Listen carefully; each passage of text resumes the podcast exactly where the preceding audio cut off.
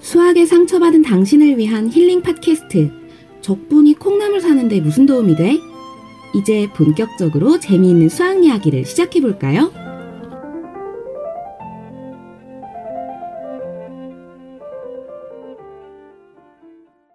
자, 그녀의 목소리 듣고 돌아오셨습니다. 네. 자, 오늘의 주제 어떻게 됩니까, 송쌤? 오늘은 지도 얘기를 해보려고 했습니다. 진짜 지, 지도. 돌고 돌아서 지도까지 왔다. 옛날에 그 괜히 케니스베르크의 다리. 내가 지금 얘기하려고 하고 있는데 그걸 내가 저번에 안 안 친 멘트라서 뭔 다리 나오고 뭐 이렇게 했었는데 이제 지도까지 나옵니다. 도대체 지도가 수학이랑 무슨 상관입니까? 사색 정리 이런 기억납니까? 그렇죠, 사색 정리. 음, 그 뭔데? 인접한 모든 국가를 겹치지 않는 색깔로 다 칠해는 거. 음, 네 가지 그거 색이면 충분하다. 근데 그것도 난제였어요? 아니죠. 난제는 아니죠. 일종의 난제였죠. 그 아 일종의 난제예요. 네. 어. 해결이 됐지만 밀레니엄 난제는 아니지만 아무튼 네. 그 전에 해결됐습니다. 예. 아무튼 오늘은 지도 얘기. 오랜만에 지도 얘기를 가지고 오셨네요. 네. 예. 근데 이제 궁금하다. 내가 그때 안 물어봤으니까 네. 왜 하필이면 이 얘기 갖고 왔습니까? 아 이게 수학이랑 관련이 있죠. 아니 당연히 수학이랑 관련 있으니까 갖고 왔겠지. 음. 하필이면 왜 이 타이밍 이거 갖고 왔냐고. 그게 아, 니 뭔데? 왜냐면 아. 우리가 술 마실 때도 카시니 난 이거 처음 들어봤어요. 이 사람 음. 이야기 처음 들어봤고 프랑스 지도 얘기도 한 번도 한 적이 없거든. 어, 근데 갑자기 뜬금없이 뚝 튀어나온 거야. 근데 송쌤 성격상 갑자기 뭔가 뚝 했을 리가 없어. 분명히 되게 오랫동안 고민했을 거란 말이지. 그쵸. 근데 나한테 언급도 없이 갑자기 뭐 이렇게 쪼꼬 카드 던지듯 탁 던졌던 이유가 난 그게 궁금하다. 아 이거 음. 제가 아이들하고 측량 실습 같은 거를 단연간 했었잖아요. 그렇죠, 그렇죠. 네. 그때 아이들한테 꼭 해줬던 얘기 중에 하나가 음, 지도 얘기입니다. 그렇구나. 네. 저는 개인적으로 음. 송쌤이 지금까지 했던 어떤 많은 수학 활동들 있지 않습니까? 그것 중에 꼭 하나 해보라고 한다면 저는 네. 음. 요거 한번 해보고 싶어요. 음, 음. 측량. 어. 그래서 이제 저희가 나중에 아이들 만나면 이제 캠프도 진행할 거고 그런 프로그램 진행할 때 이런 것도 할 거 아닙니까? 뭐 가능하다면 예. 그래서 저도 그때는 이거 꼭 참석하고 싶습니다. 음, 네, 알겠습니다. 예. 오늘 방송은 말이죠. 말이죠? 어떤 논문을 하나 참조했습니다. 어떤 논문입니까? 카시니 지도의 지도학적 특성과 의의 하, 우리 인철이 형이 쓰셨네요. 정인철 님의 논문을 예, 참고했습니다. 고맙습니다. 네. 잘 참고했습니다. 예. 지리학 전공하신 분의 논문인데 아. 수학 방송에서 제- 아, 그렇구나. 네. 아, 그러니까 진짜 자료가 없긴 없었나 보네. 그렇죠. 그렇군요. 알겠습니다. 네, 우리가 그동안 한국의 수학자들을 살펴봤지 않습니까? 그러니까 지난 두 시간 동안 네. 우리는 충분히 힐링했다. 음, 한국인으로서의 어떤 자부심이 높아졌다. 네, 하지만 슬픔도 있었지만 네. 여하튼 그래도 자부심을 가질만 했다. 이렇게 이야기를 드릴 수 있을 것 같고요. 이제 다시 수학의 중심 국가 프랑스로 돌아와 보도록 하겠습니다. 예, 우리가 여행을 가게 되면 맨 처음에 가게 될 아마도 가장 강력한 후보지 프랑스입니다. 중에도 파리죠. 예. 네. 1600년대 중반으로 가보겠습니다. 예, 두둥 당시 프랑스 왕은 루이 14세. 루이 14세 너무 유명하다. 엄청나게 유명한 왕이죠. 다 알고 있어. 네. 그 다리 하나 탁 얹고 이렇게 탁 이게 사, 그렇죠. 이거- 그렇죠. 그 사진 다 알고 있잖아요. 네. 네. 그리고 프랑스인이 정말 좋아하는 왕 중에 한 명입니다. 어, 네. 그렇구나. 어떤 왕을 좋아할까요? 우리는. 제일 잘 나가고 그렇죠. 화려하고 그렇죠. 그 나라가 번성했던 네. 우리나라도 뭐 결국에 세종대왕, 태조왕건 그렇죠. 또 뭐 이 정도밖에 없지 않습니까? 음, 광개토 대왕을 아, 물론. 조- 좋아할까요? 선조를 좋아할까요? 아 당연하죠. 예. 띠리리 네. 또 짠내나게 울라고. 아니. 루이 14세는 이제 엄청나게 강한 왕권의 상징과도 같은 인물이죠. 예 네, 태양왕이란 별명을 가졌습니다. 맞습니다. 그래서 강력한 왕권을 바탕으로 영토를 확장해 나갔던 음흠, 어, 프랑스의 전성기를 맞이했었던 음. 왕 중에 한 명이죠. 그냥 뭐 대놓고 뭐 내가 곧 국가다 뭐 이렇게 얘기했으니까 그렇죠. 할 말 다 한 거죠. 그렇습니다. 예. 그래서 루이 14세는 영토를 확장하는 일과 동시에 예. 이제 재상으로서 콜베르라는 사람을 임명하기도 합니다. 음 콜베르 재상. 콜베르. 콜베르는 좀 많이 들어본 것 유명한 같아. 재상 중에 제일 유명하지 않을까? 어 아마도 네. 오케이. 그렇습니다. 콜베르 재상은 중상주의 정책을 펼칩니다. 상업을 중요하게 생각했던 그렇죠. 정책. 중상주의. 야 우리나라 너무 대비된다. 우리나라는 산업공상 상, 가장 가장 하찮게. 가장 하찮은 일이 이제 상업이었는데 그거 왜 그랬을까 진짜? 그게 유교의 전통이어서 그랬을까? 유교 때문이었겠죠. 뭐. 아니 유교가 정작 만들어진 중국에서도 돈돈돈 밝히는데 도대체 음. 우리는 뭐라고 이거를 그렇게까지 막 벌벌벌 했는지 모르겠습니다. 근데 이제 서구 사람들은 수학 그 자체에 대한 의심을 끊임없이 해나갔잖아요. 음. 어, 공리가 맞아? 뭐 러셀 같은 사람 그리고 괴델은 이제 불안정성 정리도 밝혔고. 근데 당시 조선의 유학자들은 유학 자체를 의심하진 않았을까? 아, 음. 그 있진 않았을까요? 나는 그게 좀 있었는데 얘기했다가 목이 달아나서 이름이 전해지지 않은 건가?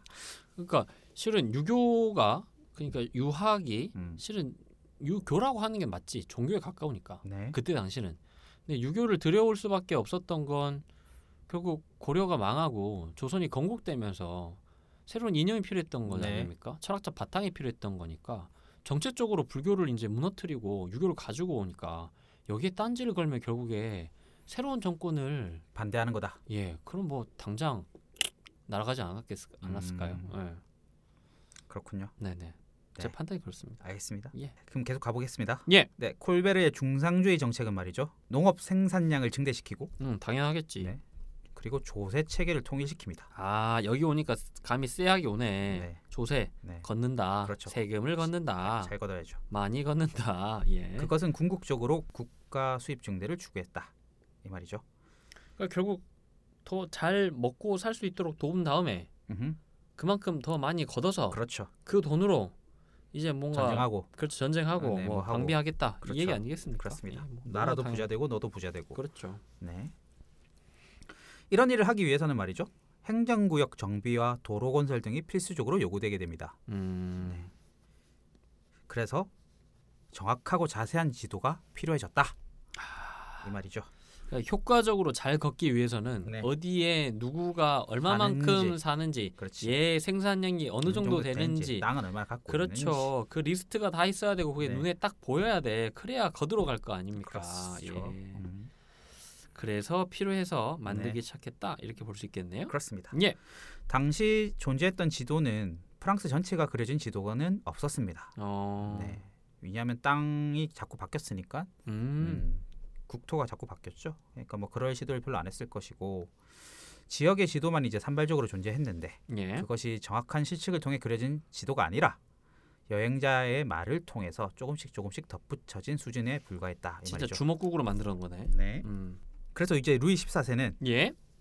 즉각 프랑스 전체 영토의 지도 제작을 명하게 됩니다. 아, 되게 화끈하다. 네. 해야 되니까 그냥 전체 영토에게 음. 영토의 지도 제작을 명했네. 엄청난 일을 시키는 거죠. 그럼 뭐 콜베르 뭐 당연히 했겠지. 예. 콜베르도 여기에 말을 듣고 바로 착수합니다. 예.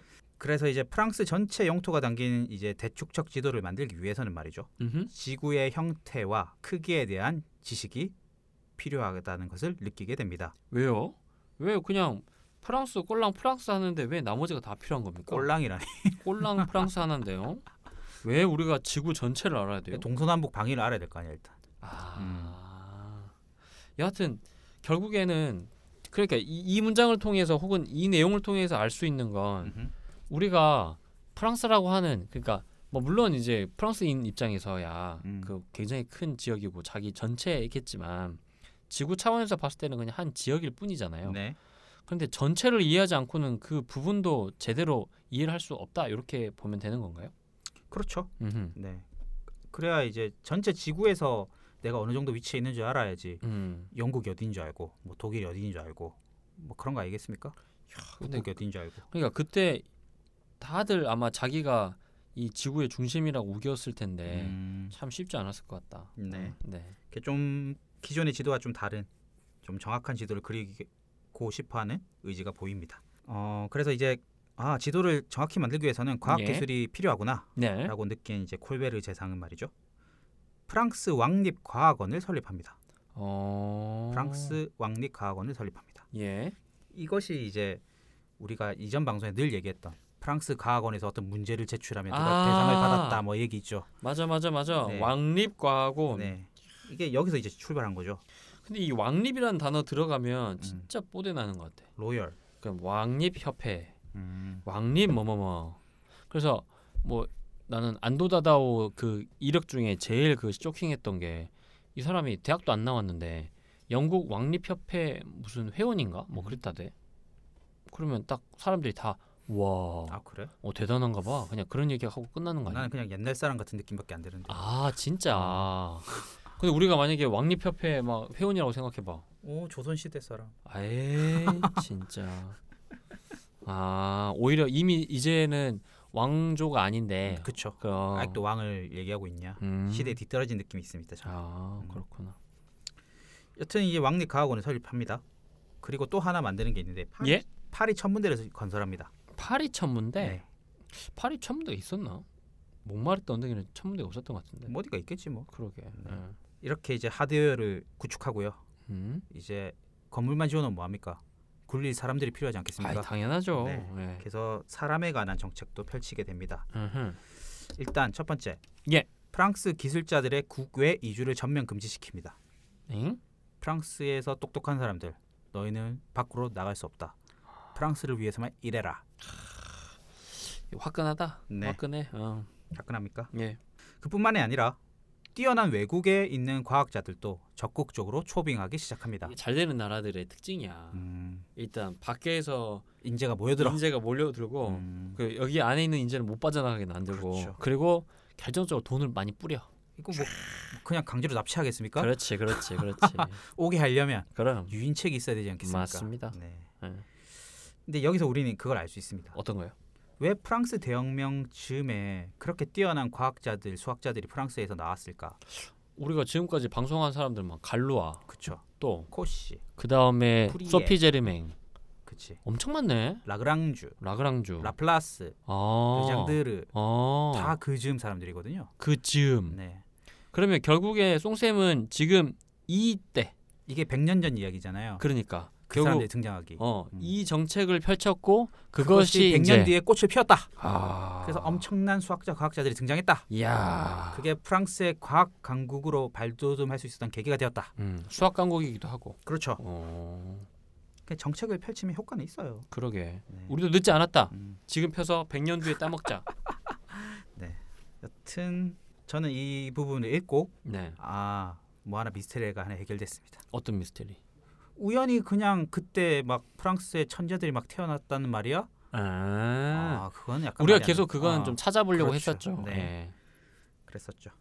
예. 이거는 국가라고 하는 단위의 잘 완성된 체계의 어떤 체제가 그렇죠. 어, 계획해가지고 만든 결과물이다. 이렇게 그렇습니다. 본다. 예. 네, 그래서 이제 콜베르가 외국에 있는 과학자들도 초빙을 하기 시작하는데 예. 그 중에 한 명이 오늘 소개할 사람입니다. 누구? 이탈리아 천문학자입니다. 아, 지오반니 도메니코 카시니. 참, 이름 완전 누가 봐도 그냥 이탈리아 사람이다. 그렇죠. 지오바니, 음. 야, 도미니코, 음. 카시니. 그렇습니다. 아이고 우리 카시니. 예. 네. 이분은 볼로냐 대학 천문학과 교수였습니다. 어. 이미 이탈리아에서도 잘 나가고 있었어요. 음. 그런데 프랑스로 꼬시려고 합니다. 왜 하필 이 카시니를 초청하려고 했느냐? 카시니에겐 엄청난 업적이 하나 있었죠. 어떤 업적이요? 카시니는 목성의 위성 관측을 통해서 음. 지도의 경도를 계산하는 방법을 알아낸 사람입니다. 목성에 위성 관측. 위성을 관측해서 네. 어. 현재 경도의 위치를 계산을 할 줄 아는 사람이었던 거죠. 이게 가능해요. 그 지도의 위치에 따라서 목성의 위성 관측이 달리 되지 않겠습니까? 당연히 그렇겠죠. 네. 그걸 통해서 계산해내는 방법을 알아낸 사람이죠. 어. 그러니 또 지도를 만들려면 으흠. 내가 지금 경도에서 어느 정도 있어야 되는지를 알아야 되니까 음. 카시니를 빨리 초빙해야 되겠다고 마음을 먹습니다. 음. 그런데 이미 이제 대학 교수인데 음. 이탈리아에서도 잘 나가는데 프랑스로 데리고 오려면 그렇지. 뭐 어- 어느 정도로 해야지 갈 겁니까? 정말 많이 줘야지. 많이 주고 가족들도 막 먹여 살려주고 막 뭣도 보장해주고 막 막 그냥 네. 기분 좋게 막 방방방방 네. 뛰어대지 않겠습니까? 그렇습니다. 예, 그래서 콜베르가 카시니에게 제안한 것은 바로 거액의 연봉. 그렇지. 가- 아, 당연한 거야. 이건 이제 기본이죠. 그렇죠. 네, 예. 거액의 연봉과 함께 어허. 새로 지은 파리 천문대장의 직위를 약속합니다. 그러니까 국가 돈 들여서 음. 천문대 지어놓고 네, 너 대장 해라 그렇죠, 이탈리아 사람한테. 그렇죠. 야 과감하다. 그, 또 새로운 천문대니까. 그러니까. 얼마나 시설이 삐까뻔쩍하겠어. 브랜뉴. 아 그러면 망원경도 아, 최신식일 것이고 시설도 좋으면 이 별 보는 천문학 교수 입장에서는 아유 한번 가볼만 하지. 아, 근데 거기서 내가 천문대장 거기 있는 거 다 내 거 내 마음대로 그렇지. 근데 연봉도 막 준다고 그렇지. why not 진짜 why not? 안 갈 이유가 있습니까? 맞습니다. 그래서 짐을 싸고 프랑스로 갑니다. 갑니다. 네. 그리고 프랑스에서 몇 해를 지내던 카시니는 음. 이 과학 기술에 엄청나게 투자를 하는 이 프랑스에 깊은 감명을 받게 되는 거죠. 그래서 내친 김에 그냥 귀화를 해버립니다. 아. 어, 프랑스 사람이 돼버리는 거죠. 자, 그러니까 초빙뿐만 아니라 네. 아 그래 이제 프랑스는 나의 그래, 나라다. 프랑스가 내 나라다. 그래, 아유 음. 이탈리아 뭐 뭐 뭐 내가 잘해서 한 거지 걔가 걔들이 나한테 잘해준 게 뭐가 있냐? 뭐 이러면서 애, 음. 네. 헌신짝처럼 버려버렸구나. 그래서 이름을 장 도메니크 카시니로 바꿉니다. 누가 봐도 또 프랑스 사람이다. 장. 예, 이 장발장 할 때 장입니다. 맞아요. 네, 장 도메니크 카시니로 바꾸죠. 예. 프랑스의 매우 흔한 이름. 이제 카시니가 왔으니까 예. 거액 연봉도 받았으니까 네. 이제 일을 해야 됩니다. 아 세상에 공짜는 없죠. 예, 놀면 안 됩니까? 예, 받은 거다 받았는데 굳이 이래야 됩니까? 마원경이나 보면서 그렇죠. 뭐 보면서 와 별 예쁘다. 그렇지. 콜베르가 바보도 아닙니다. 그렇게 냅둘 리가 없습니다. 음. 그래서 프랑스는 프랑스 출신 수학자 피카르라는 피카르. 사람과 함께 음흠. 카시니가 짝을 지어서 음흠. 프랑스 전체 지도를 만들어 주시오! 라고 명을 내리는 것이죠. 그리고 카시니와 피카르는 어떻게 하면 지도를 잘 만들 수 있을까 상의를 하다가 삼각측량법이라는 음흠. 삼각측량법이라는 방법을 통해서 프랑스의 지도를 만들기로 합의를 봅니다. 그 핵심은 결국에 삼각 측량법이네. 그렇습니다. 어, 요거 들어는 봤는데 뭔 내용인지 정확하게 잘 모르겠어. 삼각 측량. 뭐 그렇죠. 삼각이니까 뭐 얼추 삼각형 그려서 뭔가를 잰다 아니야? 그렇죠. 그렇죠. 예. 이것 때문에 오늘 이 얘기를 하게 되는 거죠. 아, 네. 그냥 이 한 줄 하면 될 것을 굳이 내가 이렇게 많은 이야기를 떠들어가면서 어, 설명을 해야 됩니까? 아 중요하죠 이거. 아, 그래요. 그래도 이야기가 있어야 재밌죠. 아, 그러면 한번 들어봅시다. 네. 삼각 측량법. 그럼 여기서 잠깐 지도 만드는 얘기를 스톱하고 재수강을 잠깐 멈추고 고수로 살짝 갔다가 오. 다시 재수강으로 돌아오는 이 구조. 어. 이런 이런 방송은 우리 처음 아닙니까? 그렇죠. 엄청난 구성력. 네. 여러분과 공감을 이뤄내고자 예. 네. 그러면 삼각측량법이 뭔지 예. 살짝 가보도록 하겠습니다. 예. 삼각측량법은 네덜란드의 스넬리우스라는 사람이 최초로 고안한 방법입니다. 네, 스넬의 법칙의 그 스넬입니다. 그럼 이 삼각측량법을 어떻게 하느냐를 예. 말씀드리기 전에 지도를 어떻게 하면 만들 수 있을지를 한번 상상해 볼게요. 음. 일단 지도를 만들려면 기준이 되는 한 지점이 필요하겠죠. 그렇죠. 네. 서울이면 서울 뭐 부산이면 부산. 음. 그래서 어떤 기준을 중심으로 해서 얼마만큼 떨어져 있는지 어느 방향으로 얼마만큼 떨어져 있는지가 결국 두 지점의 지도를 잇는 결정적인 내용 아니겠습니까? 이해가 됩니까? 예. 네. 그러면 그것을 어떻게 실측하면 될까요? 철. 잘. 야, 자 들고 그냥 뛰어가면 돼. 그렇죠. 서울에서 부산까지 뛰어. 음. 얼마 안 걸려. 한 4시간 정도 차로 달린다면서 자, 줄자 쫙 땡기고 가면 되지. 트렁크 뒤에다 싣고. 음. 네. 줄자 한 400km짜리 줄자가 있나 보네. 그렇죠. 뭐, 누나 다 그 정도 갖고 다니는 거 아닙니까? 일단 이 모든 문제는 실측이 어렵다는 것에서 출발합니다. 그러니까 진짜 실제로 잰다. 네. 진- 시- 실측한다라고 하는 게 참 오차도 많이 날 거고. 그럼요. 음. 그리고 그것들을 진짜 뭐 한 발, 두 발, 세 발, 네 발, 그거 제 거야 어쩔 거야. 그렇죠. 러니까 너무 어렵네. 네. 음. 그래서 이제 어떻게 하면 이렇게 실측을 최대한 줄일 수 있을까를 고민해 보다가 우리가 측정하고 싶은 지도상의 세 점을 일단 찍고 그것을 연결해서 가상의 삼각형을 그려봅니다. 어, 네. 그러면 삼각형이 그려졌죠. 여러분들 지금 머릿속에도 가상의 삼각형이 하나 그려졌습니다. 예, 한번 그려보겠습니다. 네, 세 지점을 찍어서. 음. 음. 굳이 정삼각형일 필요는 없죠. 없죠. 그렇죠. 그냥 적당히 그냥 네. 딱 끄시면 됩니다. 그렇습니다. 네. 그럼 우리가 알아야 될 것은 그 삼각형의 세 변의 음, 길이와 세 각의 크기를 알아야 됩니다. 그렇죠. 그래야지 잘 그리고 각 방향에 맞춰서 적당한 거리만큼 우리가 지도를 표시할 수 있습니다. 예. 네. 그 여섯 개를 안다는 것을 우리는 삼각형의 육 요소라 네. 부르거든요. 아, 육요소. 네. 변 세 개의 길이, 각 세 개의 크기, 네, 그것을 아는 것을 6요소를 안다고 하는 건데 음. 그러면 그 여섯 개의 값을 다 측정을 해야 되는 거잖아요. 예. 그래야지 표시를 할 수 있을 건데 맞습니다. 수학자들이 가만히 생각해 보니까 예. 굳이 여섯 개를 다 측량할 필요가 없다고 느낀 거죠. 이런 게으른 녀석들. 절대 그냥 품앗이로 그냥 하는 법이 없어요. 네. 1부터 100 더하라고 했으면 어? 선생님 시키는 대로 해야지. 그냥 1 더하기 2 더하기 3 더하기 4 더하기 그 굳이 뭐 1하고 100하고 더하고 2하고 99하고 네. 더하고 그럼 돼 안 돼? 되죠. 예, 맞습니다. 그냥 좀 쉬운 예로 살펴보면 우리는 삼각형의 두 각만 알아도 나머지 한 각을 자동으로 알 수 있습니다. 왜냐면 삼각형은 네 내각의 합이 180도니까요. 그렇죠? 삼각형 네. 세 내각의 합은 180도입니다. 예. 그러니까 두 개만 각을 실제로 재 보면 음. 나머지 하나는 삼각형이니까 음. 굳이 또 각을 재로 갈 일이 없는 거야. 그렇네. 와우. 그러면 이제 수- 수학자들이 좀 더 생각해 보는 거죠. 야, 그러면 하나 좀 더 줄여도 안 돼? 굳이 다섯 개나 해야 돼? 라고 하고 하고 하다가 줄일 수 있는 만큼 줄여봤더니 얼마까지 줄여졌는지 아십니까? 모르겠습니다. 세 개만 딱 알면 되는 거야. 3개? 음. 6개 중에 3개? 그럼 나머지 세 개는 알 수 있는 방법이 있다는 거지. 저절로. 수학적으로. 오. 똑똑하다. 네. 그래서 음. 그 세 개가 뭔지 아십니까? 몰라요. 이거 중학교 1학년 때 배웠습니다. 중학교 1학년 때 배운 걸 지금 어떻게 합니까? 지금 몇 년이 지났는데 지난주에 배운 것도 까먹고 있구만. 네. SSS, SSS, SAS, SAS, ASA. ASA 왜 SES는 없어? 예, S가 의미하는 게 뭡니까? S 사이즈, 사이드, 사이드, 변. 아변 음. 오케이 A는 앵글이겠지 앵글. 뭘. 그렇죠. 그래서 변 세 개만 알면 삼각형은 여섯 개의 요소로 이루어져 있는데 예, 그 중에 변 세 개만 알면 나머지 각 세 개도 자동 결정이 되더라. SSS. 그렇죠. 어허. 그다음에 SAS는 음, 변 두 개와 그 사이에 있는 각 음.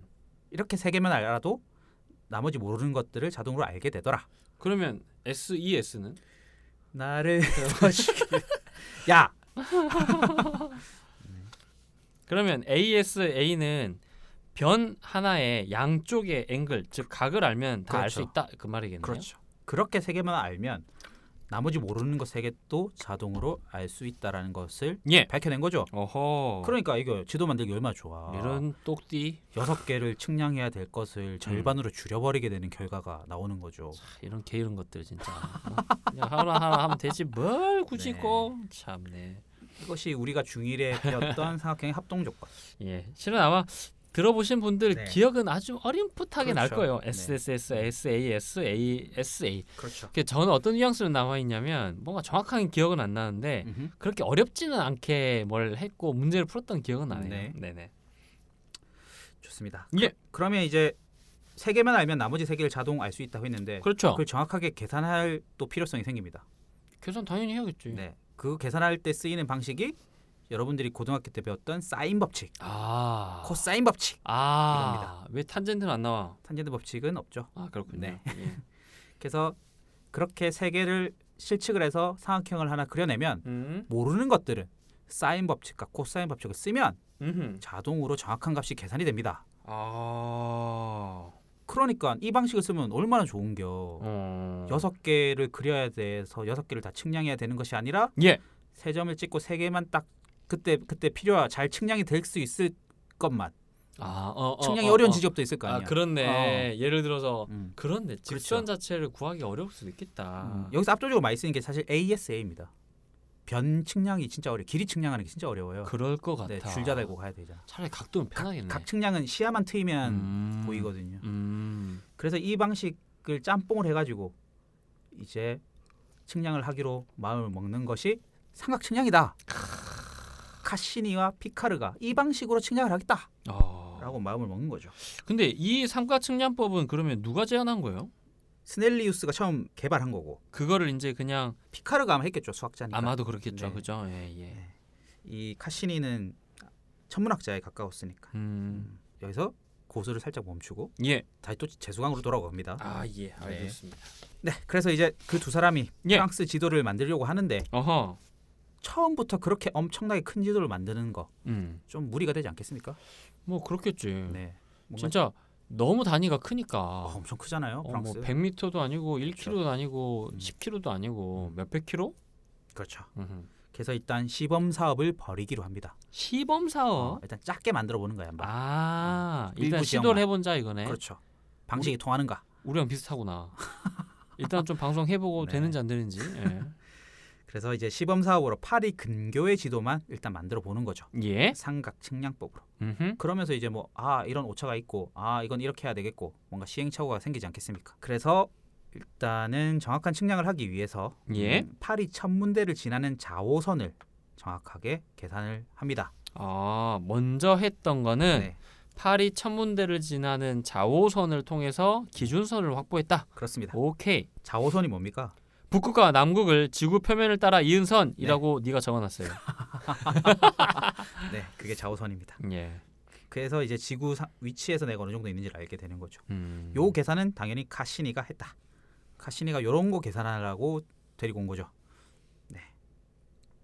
그리고 이를 바탕으로 피카르는 삼각 측량 방법을 활용해서 1678년 1678년. 파리 근교의 지도 9장을 1대 89,600의 어. 축적으로 완성했다. 이 와우. 그 말이죠. 또 완성을 했네. 네. 어. 그러면 이제 큰 것도 해볼 만 하겠다라는 생각이 들겠네요. 그렇죠. 이제 파리 근교의 지도를 이렇게 만들었으니까 음. 요대로 하면 돼. 대신 겁나 넓을 뿐이야. 그치. 겁나 넓은 뿐이야. 맞아. 넓은 뿐이야. 맞네. 어, 가 되는 겁니다. 예. 네. 그래서 이제 프랑스 지도를 만들기 위한 준비에 착수하게 됩니다. 예. 피카르는 이제 프랑스 지도를 만들기 위해서 프랑스의 곳곳에 주요 거점에 음흠. 거대한 삼각망을 설치하려고 계획을 짭니다. 거대 삼각망은 뭘 의미하는 걸까요? 그러니까 삼각 측량이라는 것이 말이죠. 네네. 하나의 삼각형을 그렸으면 음흠. 그걸 통해서 삼각형의 6요소를 다 알게 되잖아요. 그렇죠. 그러면 또 새로운 지점이 또 측량해야 되잖아. 태양에너지. 그러면 처음 측량한 게 ABC면 어허. 새로운 점이 D라고 하면 아하. 이제 DBC를 가지고 또 삼각형을 하는 거야. 아 굳이 거기에 새로운 삼각형을 만드는 게 아니고 어. 한 변이나 혹은 그렇죠. 각도를 같이 공유하는 그 그렇죠. 붙어 있는 삼각형을 그린다는 거네. 그래야 새로 측량할 게 줄지. 아 당연하네. 어. 어. 그래서 기존의 삼각형과 이어붙는 삼각형들이 음. 쇠사슬처럼 연결되어 있습니다. 아 그래서 프랑스 전역을 네, 이 삼각형들의 망으로 그렇죠, 촘촘하게 그렇죠. 다 쇠사슬처럼. 비인 곳 없이 네, 설치했다. 설치하고 싶다. 하고 싶다. 아 그걸 계획했다. 네, 계획했다. 아 오케이 오케이 오케이 오케이. 난 하고 싶다. 이 하고 말이죠. 싶다. 어. 근데 이제 짜잘한 것들은 음, 각 지역에서 하면 되는 거고 음. 주요 거점들. 뭐 우리나라 같은 뭐 경상, 대전. 경상북도에 하나, 경상남도에 하나, 광주, 뭐 그런 식의 느낌인 거지 뭐. 부산. 어. 그래서 이제 주요 거점들을 설치하기 위해서 먼저 남북으로 있는 거대 삼각망을 설치하려고 합니다. 어, 북쪽 덩케르크에서부터 그 영화 덩케르크? 그렇습니다. 그 덩케르크입니다. 아 영화 그 덩케르크 진짜 나 재밌게 봤는데 되게 네. 먹먹하더라. 북쪽 덩케르크에서부터 최남단 페르피냥까지. 페르피냥 네. 여기 두 개만 기억하고 있어도 약간 좀 뽀대 나겠다. 최북단 네. 그리고 최남단. 음, 그렇죠. 그러면 페르피냥은 우리나라로 따지면 해남이네. 그렇죠. 해남 땅끝. 땅끝 말까지 가는 어. 거. 그래서 이제 남북으로 있는 일단 거대 삼각망을 건설하려고 계획하는 거죠. 예. 네. 하지만 이 계획을 세운 지 얼마 지나지 않아 얼마 지원하지 않아. 1682년 예. 피카르가 그만 세상을 떠나게 됩니다. 아 그냥 그는 죽습니다. 왜? 계획만 짜고 갑니다. 왜? 모르지 뭐 난. 참네. 죽었다 음. 안 돼 뭘. 그러게. 그래도 뭐 뭐 시범 사업은 성공했잖아요. 그렇죠. 어, 그럼 됐지. 뭐. 네. 예. 아니면 이게 정말 엄청난 고생일 줄 알고 미리 간 그럴 수도 있겠다. 네. 예. 그러니까 예. 이 일이 이제 누구한테 가겠습니까? 아, 지금 남은 사람 카시니밖에 없는데. 네, 가시니. 가시니. 네가 하거라. 그렇지. 생판 모르는 사람이 하는 것보다 장. 어. 네가 해. 네가 하는 게 나을 거 아니야. 그렇지. 어, 저는 그냥 천문학자로서 그냥 별만 볼 줄 알고 경도 계산밖에 못 그렇지. 하는데라고 옆에서- 예. 했겠지. 그막 옆에서 계산하고 막 그런 것만 어, 했겠지. 지도는 피카르 선생님이 다 하셨는데요. 그렇지. 생짜 모르는 것보다 네가 하는 게 낫겠지 뭐. 너 연봉 얼마지? 어. 너 귀화했지? 어. 어. 파리 천문대장 음 음. 하겠다는 사람 많던데 그렇네. 음, 예. 뭐 이렇게 했지 않겠습니까? 네네네. 그래서 이제 카시니가 예. 그 일을 떠맡게 됩니다. 예. 이제 하지만 하지만 혼자 하기 힘들잖아. 당연히 힘들지. 같이 해야 됩니다. 어. 아니 근데 그다- 그렇다고 죽은 사람을 살릴 수도 없고 그렇죠. 누굴 찾습니까? 만만한 게 아들입니다. 아하 네. 나는 우리 아들이 제일 무섭던데 그래서 예 자신의 아들 아들 자크 카시니와 자크 카시니 함께 예 이 일을 시작하게 됩니다. 아들을 끌어들이는 거죠. 그렇죠 네. 아니 뭐 그냥 보니까 카시니 입장에서 네. 야 이거 뭐 하루 이틀 걸리는 것도 아니고 이거 개꿀이다 아, 그 개꿀이다 재정을 자꾸 받을 수 있다. 그렇지 음. 야 이거 그냥 어찌 보면 평생 직장이다 아, 지도를 안 만드는 거야? 어 아니야 평생 직장이야 괜찮다 음. 이렇게 해가지고 아들 끌어들인 걸 수도 있어요 네. 설마 아들한테 뭐 그냥 고생시키려고 데리고 왔겠습니까 예. 음. 하지만 피카르가 사망하고 1년 뒤 1년 뒤 1683년에 예. 콜베르 재상도 그만 세상을 떠나고 맙니다. 아, 결국에는 이 거대한 프로젝트를 진행하고 진두지휘했던 그렇죠. 뒷배 든든한 그렇죠. 음. 나의 배경 이 콜베르 재상이 세상을 떠나버리네요. 그렇습니다. 음. 재상이 바뀌게 되는 거죠. 야 이러면 한번 출렁이지. 그렇죠. 어허. 정책이 바뀌게 되는 계기가 되죠. 예. 콜베르의 뒤를 이은 루브와 재상, 루브아.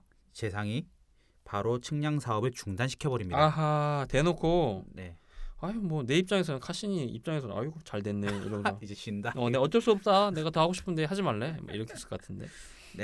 그 새로운 재상이 측량 사업을 중단시킨 이유는 예. 베르사유 궁전을 지어야 된다. 아하. 그러니 돈이 없다. 아하. 라는 이유였답니다. 베르사유 공전 예쁘더라. 음, 인정. 안 가봤습니다. 아 그렇군. 네. 아니 파리 안 갔습니까? 파리는 갔으나 베르사유 궁전은 가본 적이 없다. 어허. 다음에 가보겠습니다. 어허 파리에는 가서나 크로아상을 안 먹었다 뭐 이런 느낌입니까? 예. 아, 그- 안 먹은 것 같은. 안 먹었나? 아 설마 파리 가서 파리바게뜨 가고 빵 먹, 빵만 먹진 않았지. 파리는 술이지. 와인. 아, 아니지 꼬냑이지. 뭐. 진짜 술도 모르는 사람이 진짜 아 진짜 술- 알겠습니다. 음. 무슨 술 맛을 알아 저 사람. 프랑스 와인도 유명해. 아 당연하지. 뭐, 예. 네. 예. 그렇게 이제 베르사유 궁전을 짓느라 음. 미뤄지다가 예. 1700년대 1700년대 다시 측량 사업이 재개됩니다. 그래도 뭐 10 한 7, 8년? 그렇죠. 어, 막 그 정도 걸렸네. 야, 그러면 그 시간이 꽤 떴네 그래도. 좀 시간이 떴죠. 어, 많이 떴지 십몇 년이면 그렇죠. 사람이, 사람이요. 저 공부가 십몇 년 안 해봐라. 뭔 그게 소리야? 뭐야? 뭐 이렇게 하겠지 다시. 음. 네. 음. 어, 그런데 이제 시- 측량 사업이 재개되자마자 예, 1년 만에 1년 만에. 스페인 왕위 계승 전쟁이 나면서 전쟁이 났습니다. 프랑스에. 그러면 이제 모든 재원을 다 전쟁 승리를 위해서 퍼 부어야죠.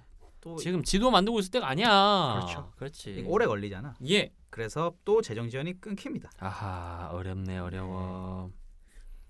그렇게 이제 전쟁이 한 12년간 지속됩니다. 아 12년간. 네. 그럼 그동안 또 놀겠네. 어쩔 수 없잖아. 그렇군요. 돈이 없다는데. 야, 뭐 딱 보니까 이 지도 제작이 뭐 진짜 뚝딱뚝딱 해가지고 어떻게 잘 될 것처럼 초반에는 막 밀어붙였는데 시범 사업만 잘 됐어. 네. 어 그리고 나서 거의 한 20몇 년이 붕 떠버리네요. 그렇습니다. 예. 여기까지 들어오신다고 참 수고하셨습니다. 잠깐 음악 듣고 돌아오신 후에 나머지 이야기 더 전해 듣죠.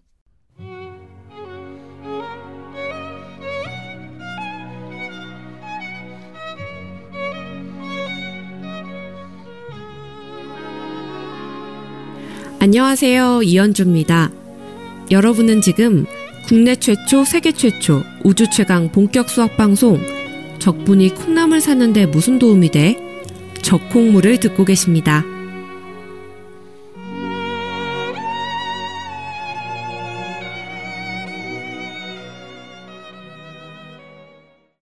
음악 듣고 돌아오셨습니다. 네. 그러잖아. 이 지도가 만들어지긴 하는 겁니까? 그러면 끝까지 들어보십시오. 아, 예, 알겠습니다. 예.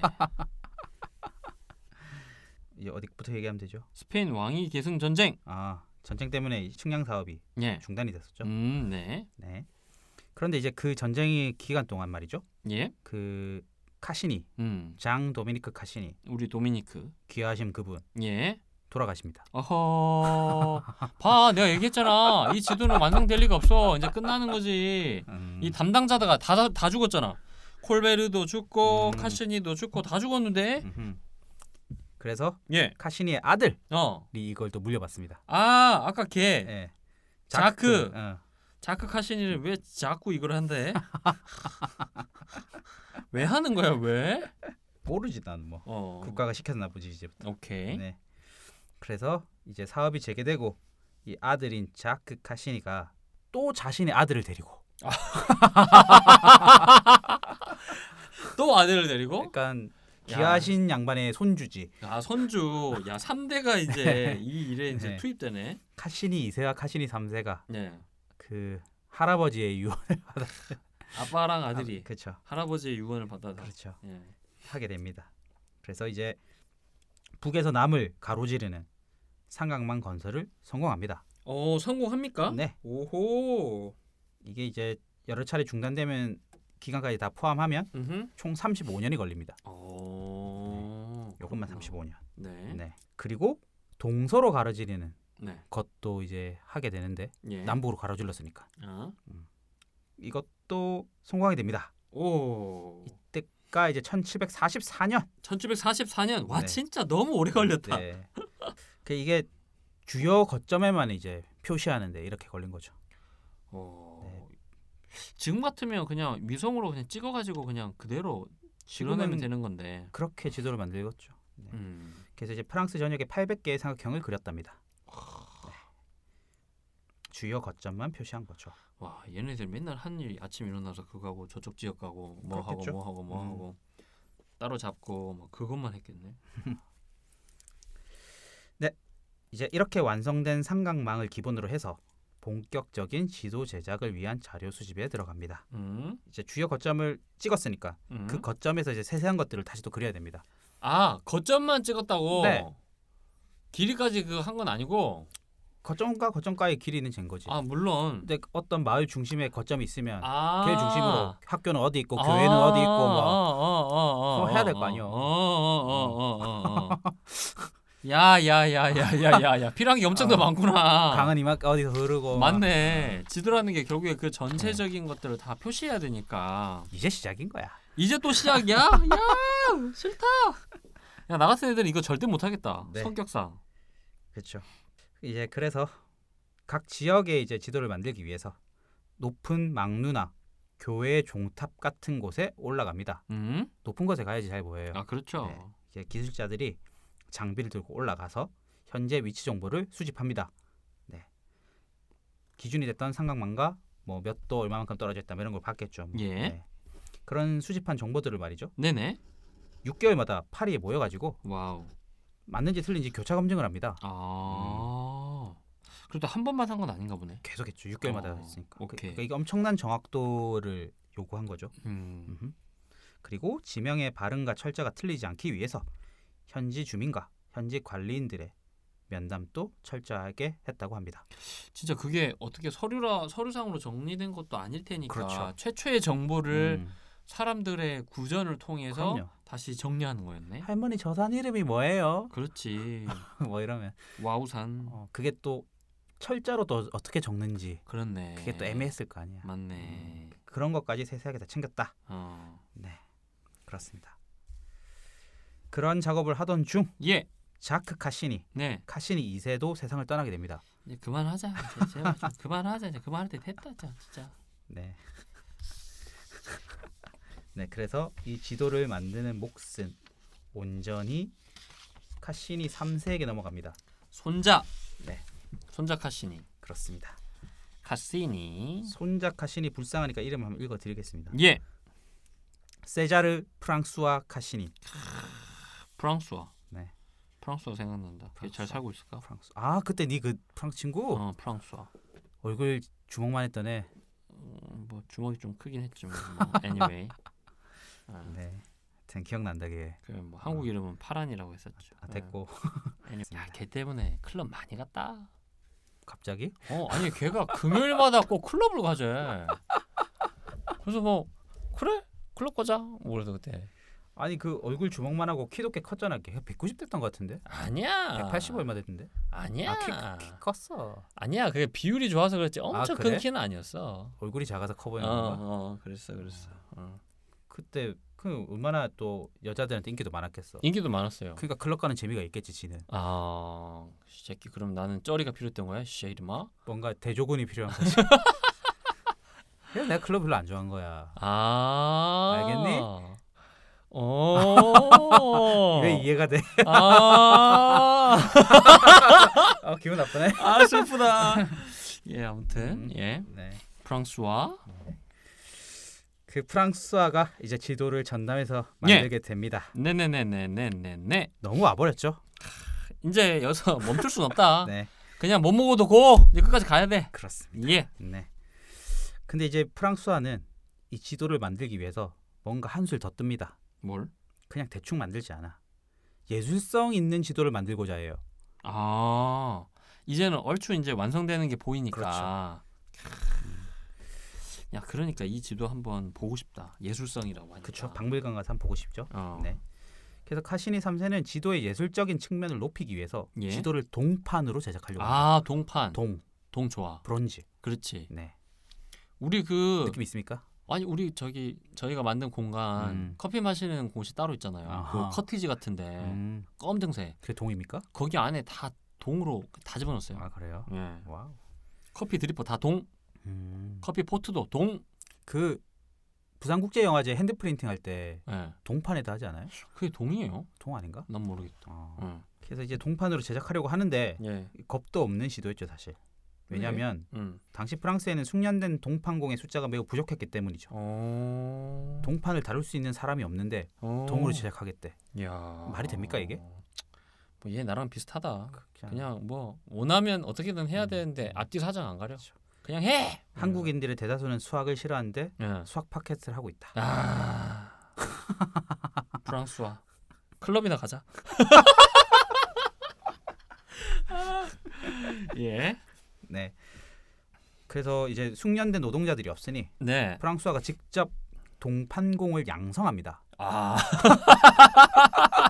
스케일이 달라요. 아 다르네. 없으면 뭐 키우면 되지 뭐 까있고 뭐. 많이 드네. 우리 파란 예, 어. 음. 프랑스와. 그래서 이제 일종의 교육 같은 것도 하는 거죠. 음. 그리고 이제 숙련된 노동자가 되면 예. 어, 너 지도 제작해 이렇게 이제 투입시키는 겁니다. 음. 엄청난 스케일입니다. 우리 카시니 3세 음. 대단합니다. 음. 그리고 지도를 잘 팔기 위해선 예. 이런 아름다운 지도의 요소가 매우 중요했기 때문에 미적인 요소가. 그렇죠. 네.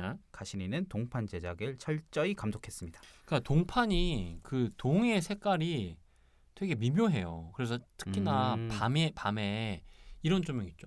네, 불구적적한. 네, 이걸 에디슨 등이라고 하는 그런 조명에서 보면 굉장히 미묘하면서도 신비한 느낌이 듭니다. 음흠. 음, 예뻐요. 고급스럽고. 음. 예. 이것은 무엇을 의미하냐? 뭘 놓으면 시간이 매우 오래 걸렸다. 아이 뭐뭐 어차피 오래 걸리는 거 뭐 어차피 애 또 하나 나오면 되지 뭘. 뭐 내가 다 못하면 그 다음에가 하면 되지 뭐.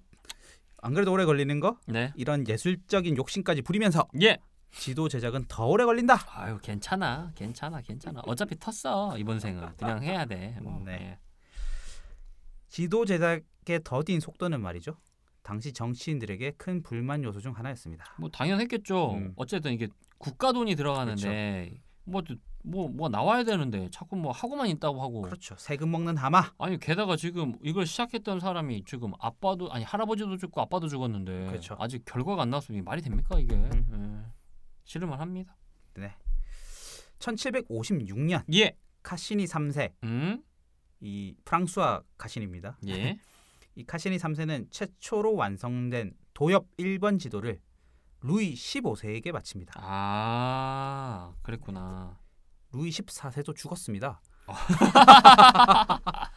진짜 세대가 바뀌었네요. 예. 루이 15세에게 바칩니다. 음흠. 도엽 1번이라는 게 프랑스 지도가 큰 게 한 장이 나오는 게 아니라 여러 개로 쪼개진 지도를 이어붙여야지 한 장이 나오는 건데 그렇겠죠. 그 중에 일부분 처음으로 완성된 그 일부분 도엽 1번 그러니까 그 뭐 지도가 완성됐던 얘기죠. 그렇겠지 뭐 네. 여비니까. 뭐. 네. 그러면서 이 지도의 이름을 이렇게 붙입니다. 왕의 명령에 의한 최초의 프랑스 지도.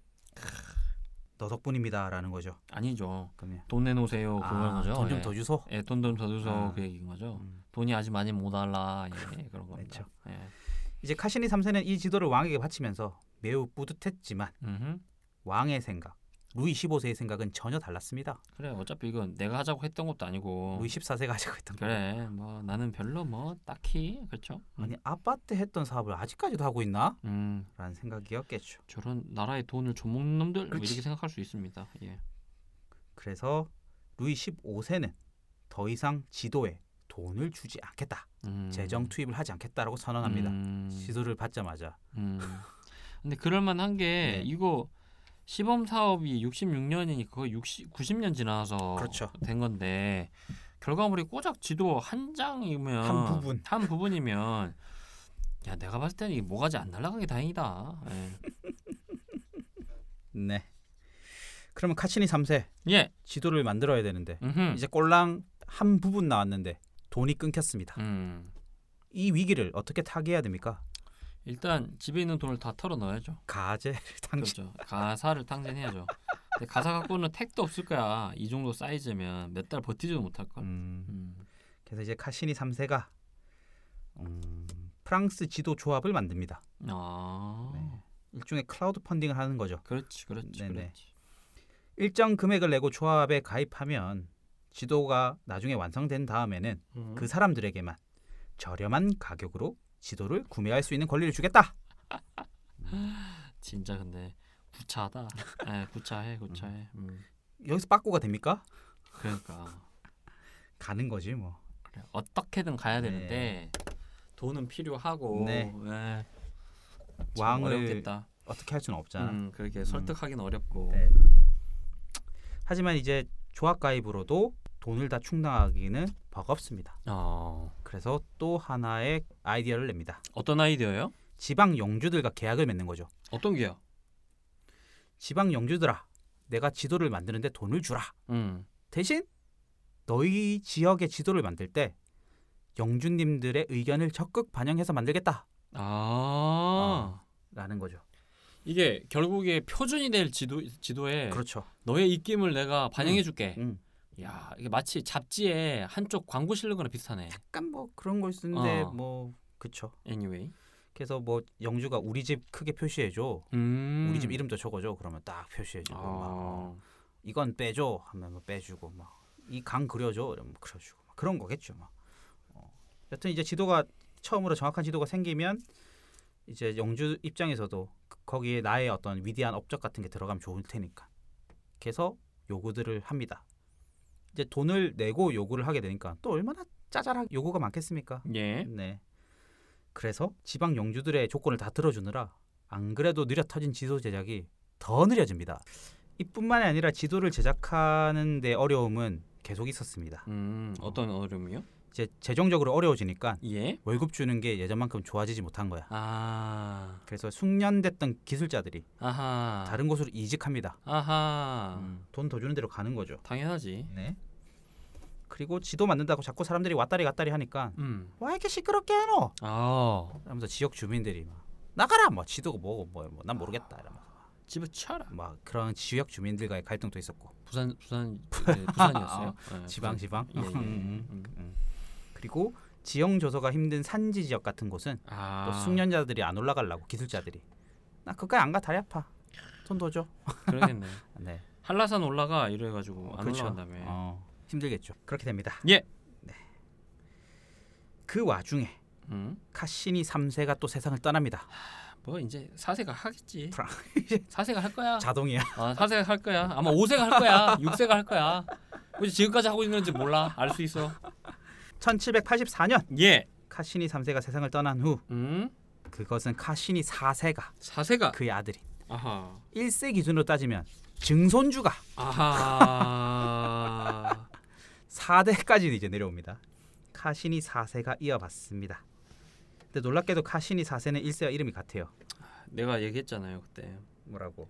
카신이 환생했다고. 1세가 음. 환생했다. 음흠. 아, 이제 끝마칠 때가 되니까 이제 환생한 거예요. 네. 아마 아빠가 이제 너 때는 완성이 될 것 같다. 라고 이제 최초에 시작한 사람 이름 붙여줄게. 기승전결 그래 그래. 이런 느낌이 않겠습니까? 네, 이제 지도 작업도 막바지 작업에 들어가게 됩니다. 예. 세부 측량이 다 완성되게 된 거죠. 이제 마무리만 하면 됩니다. 그런 와중에 말이죠. 그런 와중에 1789년이 되죠. 아 너무 불행한 숫자죠. 불안한 숫자입니다. 1789 네. 프랑스 사람들은 이 연도를 다 알겠죠. 당연히 그러겠지. 네. 프랑스 대혁명이 일어나는 겁니다. 프랑스 대혁명을 뭐라고 얘기하면 되겠습니까? 프랑스 대혁명이요? 네. 그냥 프랑스 대혁명이죠. 뭐라고 얘기하면 됩니까? 네. 음. 일단 세상이 뒤집어졌다. 아, 아, 그렇죠. 네. 프랑스에서는 이제 세상이 뒤집어진 거죠. 네. 그러니까 일반 시민 계급이 왕을 끌어내려 가지고 목을 잘라버렸죠. 그렇죠. 단두대에서 그냥 댕캉 했으니까 굉장히 상징적인 이제 개념이겠죠. 근데 진짜 음.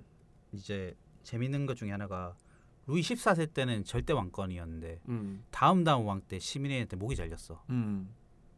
음, 불과 한 100년 사이에 그 결국에 밸런스를 맞추는 와우. 음, 어떤 그런 거 아닐까요? 전 그렇게 생각하는데. 루이 14세는 상상도 못했겠죠. 그럼. 네. 여튼 프랑스 대혁명이 일어납니다. 예. 그럼 지도를 만들기 좋을까요, 싫을까요?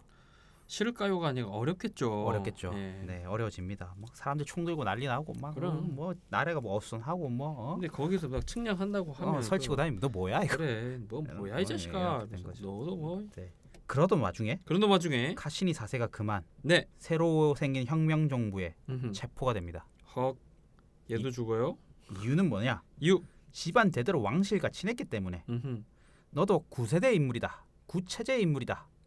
너 루이 씨 집안이랑 친하지? 아. 어. 너 프랑스 혁명에 동의하지 않지? 그렇지. 이렇게 되는 거죠. 너 지금까지 했던 돈 다 어디서 나왔어? 그럼 그렇죠. 그래서 예. 무려 7개월 동안 예. 깜빵 생활합니다. 카시니 4세가 아. 참 쉽지 않다. 진짜. 지도 하나 만들기 쉽지가 않아. 참 어. 어렵네. 네. 7개월 있다 카시니 4세가 석방이 되는데 말이죠. 혁명 정부는 카시니 지도와 관련된 모든 것, 예. 종이 동판까지 전부 다 국유화해 버립니다. 동판은 좀 남겨주지. 이유는 뭐냐? 유. 정부의 재정 지원을 받아서 시작된 이 지도가 음. 너무 비싸져서 음. 일반 시민들은 구입할 수 없잖아. 어, 그러니 이것은 나라에 소속이 되어야 된다. 음. 음, 너 그거 팔 생각 하지도 마. 어, 라고 다 압수해 버리는 거죠. 그것이 압수된 다음에 예. 혁명 정부에서 음. 지도가 막바지 작업이 마무리가 됩니다. 진짜 나쁜 놈들이네. 얼추 뭐 다 해놓고 네, 그 마지막에 홀라당 다 그냥 뺏어버리네. 그렇죠. 음. 그 결과 이제 1815년 1815년. 네, 182장의 프랑스 지도가 완성됩니다. 이야. 그 도엽 182번이 완성된 거죠. 이야. 182번. 네. 이건 좀 기억해줄 만하다. 음. 아, 해주고 싶네. 1666년 카시니 1세와 피카르가 시범 사업을 시작한 지 무려 149년이 지났다. 149년이 지난 후에 4대에 걸쳐서 프랑스 지도를 상강 측량법에 의해서 완성하게 됩니다. 음, 브라보. 대단하다 진짜. 엄청나죠. 단순한 인간 승리가 아니라 가문의 승리다. 네. 아, 프랑스 파리 가면은 이 카시니의 지도를 보러 갈 의향이 있으십니까? 예, 저는 이거 왠지 그 팔 것 같은데. 뭐, 뭐 기념품처럼 어. 미니마이즈 미니어처처럼 어, 작게 만들어 그럼 가지고. 나는 동으로 된 거 하나 사면 되게 예쁠 것 같지 않아요? 음, 아. 음, 뭐 일단 보고 결정하십시오. 음. 네. 예술성을 뭐 확보하기 위해서 동으로 했다는데 뭐 팔겠지. 이 얘기를 듣고 프랑스를 가서 그 지도를 보는 것과 아, 그냥 보는 것 아. 차이가 있지 않겠습니까? 그렇죠. 이래나 저래나 이거 안 듣고 프랑스 가면 그냥 다 좋아요. 그냥 해외 나가면 좋습니다. 누가 지도 만들었네. 흠, 그러네. 이러고 있겠죠. 어. 음. 그렇습니다. 149년 약 150년이 거쳐서 지도를 드디어 완성되게 됩니다. 카시니 4세의 마음은 어땠을까요? 마, 마지막에 딱 뺏겨 버렸습니다. 음. 팔아 가지고 부자 될 수 있었는데. 근데 참 어렵다. 네. 음. 그래도 굳이 표현하면 어쨌든 국가의 환수를 당한 거잖아요. 그렇죠. 어. 처음에 국가 사업을 진행했다가 어. 국가 재정 사업을 놓고 카시니가 어떻게든 힘들게 굴리다가 음. 다시 완성될 때쯤에 내놔. 그렇지. 음. 그래서 뭐 뭐 기분이 뭐 좋을 리는 없겠지만 지- 지분 반반으로 해야 돼. 아, 실은 그래야 되지. 음. 그리고 근데 그럼에도 불구하고 어떤 완성된 사실 자체에 대해서는 굉장히 뭐랄까 소외나 감회는 엄청났을 것 같아요. 그렇죠. 어 그리고 단순히 어떤 지도라고 하는 게 우리의 무슨 치장품이거나 사치품이 아니잖아요. 음. 그걸 통해서 자기가 이 사회에 뭔가 전달하고 싶고 기여하고 싶었던 그런 부분에 대해서는 그 어느 누구도 이 가문을 뭐 욕할 수는 없었을 것 같아. 그렇죠. 어. 그리고 그거는 뭐 어쨌든 지금 정치적 상황 때문에 뺏길 수밖에 없겠지만 그래서 뭐 너무 슬프진 않았을 것 같은 느낌. 음흠. 음. 그러니까 이미 여기에 뭐, 뭐 엄청난 뭐 경제적 그 보상을 바라고 하- 한다거나 그랬을 것 같진 않아요. 그렇죠. 어, 그랬다면 이렇게까지는 안 하지. 음. 다른 방식으로 했을 텐데. 그냥 밀린 월급이나 주, 줬겠죠. 예. 어, 팔. 음. 어, 어, 어.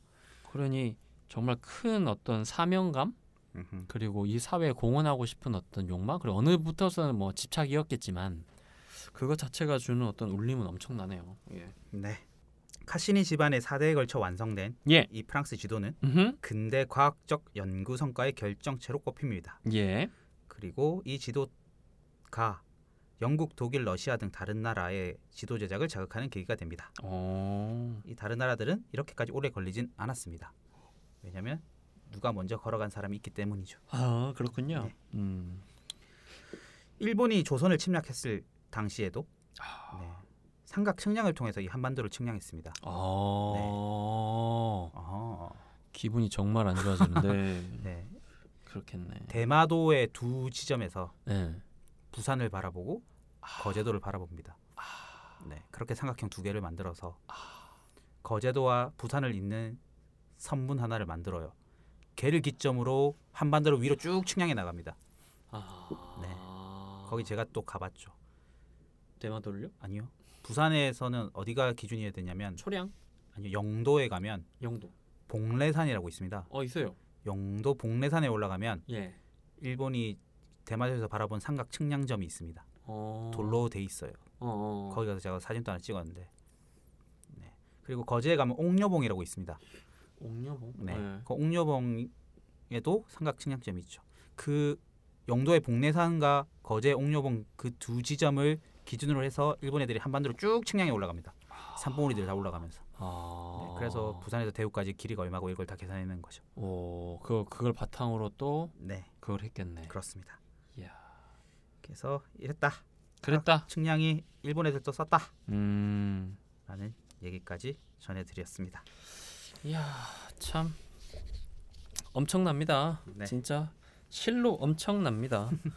149년 만에 4대에 걸쳐서 만들어진 프랑스의 지도. 네. 이게 어찌 보면 근데 아주 그 이렇게 디테일하게 아니 뭐랄까 아주 아주 자세하게 만들어진 최초의 지도인가요? 그렇죠. 어. 아.